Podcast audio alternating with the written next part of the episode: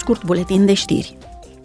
Mâine va avea loc o reuniune pe tema Cum sprijinim drepturile omului, libertatea și democrația în Iran. La discuții vor lua parte sub Comisia pentru Drepturile Omului, Comisia pentru Afaceri Externe și Delegația pentru Relațiile cu Iranul. Ele doresc să facă un schimb de opinii cu diversi invitați iranieni despre cum pot fi sprijinite drepturile omului, femeile și societatea civilă din Iran. Totodată vor dezbate provocările și perspectivele mișcării democratice din această țară.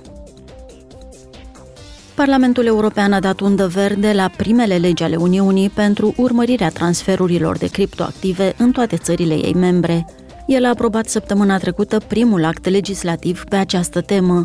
Noua lege urmărește să garanteze că transferurile de criptoactive pot fi urmărite întotdeauna, iar tranzacțiile suspecte pot fi blocate, așa cum este valabil pentru toate operațiunile financiare. Astfel se vor îmbunătăți protecția consumatorilor și garanțiile împotriva manipulării pieței și a criminalității financiare. Eurodeputații au denunțat proiectul de lege anti-LGBTIQ din Uganda și au cerut dezincriminarea universală a homosexualității și a identității transgen.